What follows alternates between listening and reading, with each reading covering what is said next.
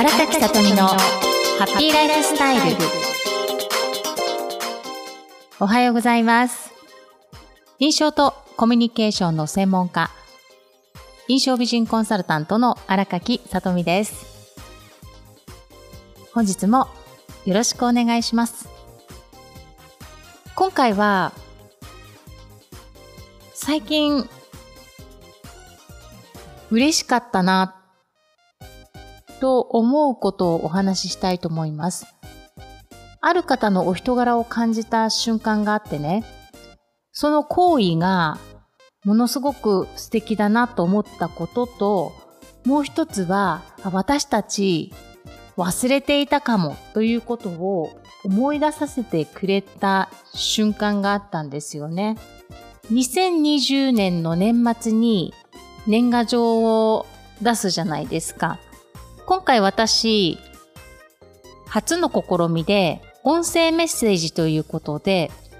新年の挨拶を録音して QR コードにし、音声メッセージで年賀はがきを送ったんですね。音声メッセージで送ったっておかしいですよね。年賀はがきにもちろん印刷をしてで、必ず私は手書きで一言メッセージ入れるようにしています。そのような方も多くいらっしゃいますけれども、メッセージ一人一人に対して必ずメッセージを入れて書いてそしてそこに QR コードを印刷してその QR コードから年始の挨拶の音声メッセージはこちらからということで今回年賀はがきを輸送したんですね。そこで音声メッセージを聞いた女性の方からある企業のね管理職の方なんですけれどもとっても素敵な方でプライベートでね、食事を行きながらもざっくばらんに真剣な仕事の話もするし、それ以外のプライベートでぶっちゃけたっていうかね、おちゃらけたこともするしっていう感じでね、食事も行ったことがあるんですけれども、その方から年明けに一通の手紙が届いてたんですよ。本当に先週です。あ、今週か、先週、先週届いてて、手書きの宛名ですごく字が綺麗だなと思ってね、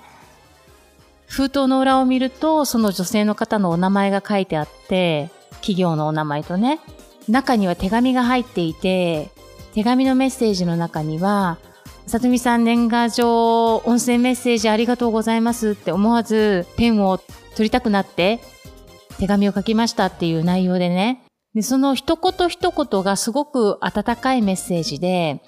手書きのメッセージってやっぱりいいなって思ったんですね。プラス、文字が綺麗だと、見ている側、読み手は心地いいですね。すごく丁寧な気持ちが伝わってくるんですよ。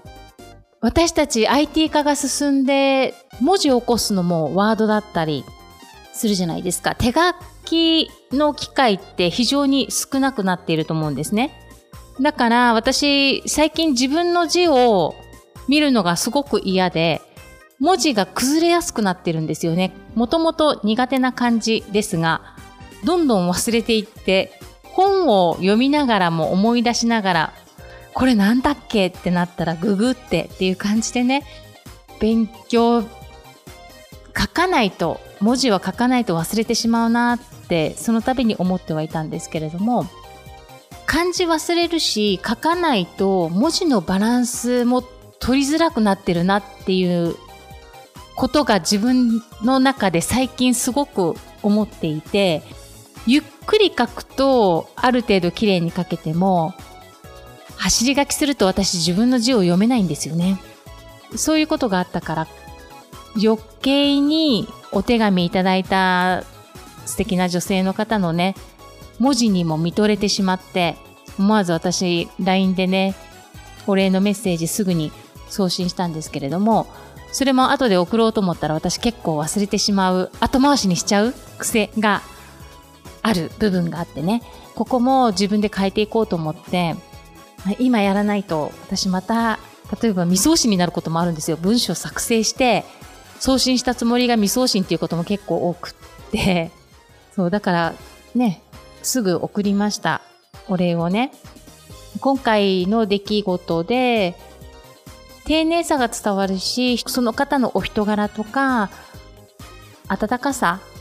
ということがすごく手紙を通して伝わったなって思いました。私今回、その方の文字を見てね、まっすぐ綺麗に書いてあって、やっぱりなんか文字も大切だなと思ったんですよね。だからその後私文字練習してました。いつも用紙が斜めになるんですよ、私。斜めになってまっすぐ書こうとするわけ。その方が書きやすいから。でも習字とかになると、習字って、まあ、習字とペン習字って違うって言われますけれども、習字、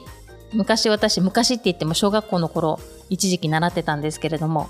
習字の紙も中心に置くじゃないですか。そして筆を縦に持って書いていきますよね。姿勢も大事なんですけれども。だから私、そうかと思って、用紙をまっすぐにして、まっすぐ文字をきれいに丁寧に書いてみようと思って、ゆっくり書いたら、まっすぐ書けたんですね。この時に気づいたことが、文字書く時も心を正すことにつながるなと思いました。一文字一文字丁寧に書く。ということをすると心も整っていく。逆もありだなと思います。心が整っている状態で文字を書こうとすると文字がきれいに書ける。まっすぐ書けるです。ということだなって私は思いました。文字にも印象がありましてなんかこれって実は面接とか応募書類書くときも文字の印象ってあるんですよ。人のこれはね、ステレオタイプって言っていいのかな？もしかすると。一般的に文字や数字が綺麗でバランスがいいと丁寧なイメージを抱くんですね。そうすることで勝手に人は仕事も丁寧にこなしてくれそうだなというイメージを受けます。さらに面接担当の方がこれまでの経験で仕事ができるイコール文字がきれいということを認識していたらさらにイメージは強化されるということです。一方文字や数字が雑な方はもしかすると仕事も雑であろうというイメージを抱いてしまう可能性は高いかもしれませんね。そのこともその面接担当の方やビジネスを経験してきた方がねこれまで出会った方文字が雑な方イコール仕事が遅かったり雑だったりっていう経験を持ってたらそのようなフィルターを持ってたら判断される可能性が高いということなので文字が雑なより丁寧な方が絶対にお得ということです。今書店に行ったらペン習字文字をきれいに書くということで結構安くで売ってますよね。ペン習字いいと思いますよ。皆さん文字が気になる方ペン習字で練習して通販でも今できるじゃないですか通信通販じゃない通信講座でペン習字ってあるじゃないですか。最近広告入ってくるのあまり見ないかな。私がチラシを見てないだけなのか、以前はチラシにペン習字って言って、今回入会すると筆ペンついてきますみたいな感じでね、桜色のペンがプレゼントでついてて、入ってみようかなと思ったことも私もあったんですけれども、そういうもので自分の24時間という時間の使い方の中で10分間だけは文字の練習をしてみるっていうのもいいかもしれませんね。ということで今回お手紙をいただく今 IT 化が進んで文字を書くということの機会が少なくなっている中手書きの一言メッセージをいただく時に心が温かくなったなっという瞬間と文字が綺麗ということはものすごく丁寧さを感じるしお人柄も感じるしっていうことにもつながっていくなと思ったことを皆さんにシェアしたかったです。私もペン習字やってみようかななんて今少し思っちゃいましたがはい。皆さんはいかがでしたでしょうか？なんかちらっとね、何か贈り物するときなど、もう一言手書きのメッセージ入れるということをなさるといいかもしれませんね。相手の心をつかむ一つの方法かもしれません。心を込めて、この方法やると好かれるなっていうよりは、喜んでいただけるから一言自分の思い、そう、自分の心の思いを言葉で表現して、それをパソコンで打つよりは、自分が好きなね、おしゃれな和紙でも何でもいいんですけれども、紙に一言、なんかメッセージを入れるだけでも、心がより伝わりやすいということです。それでは、皆さん、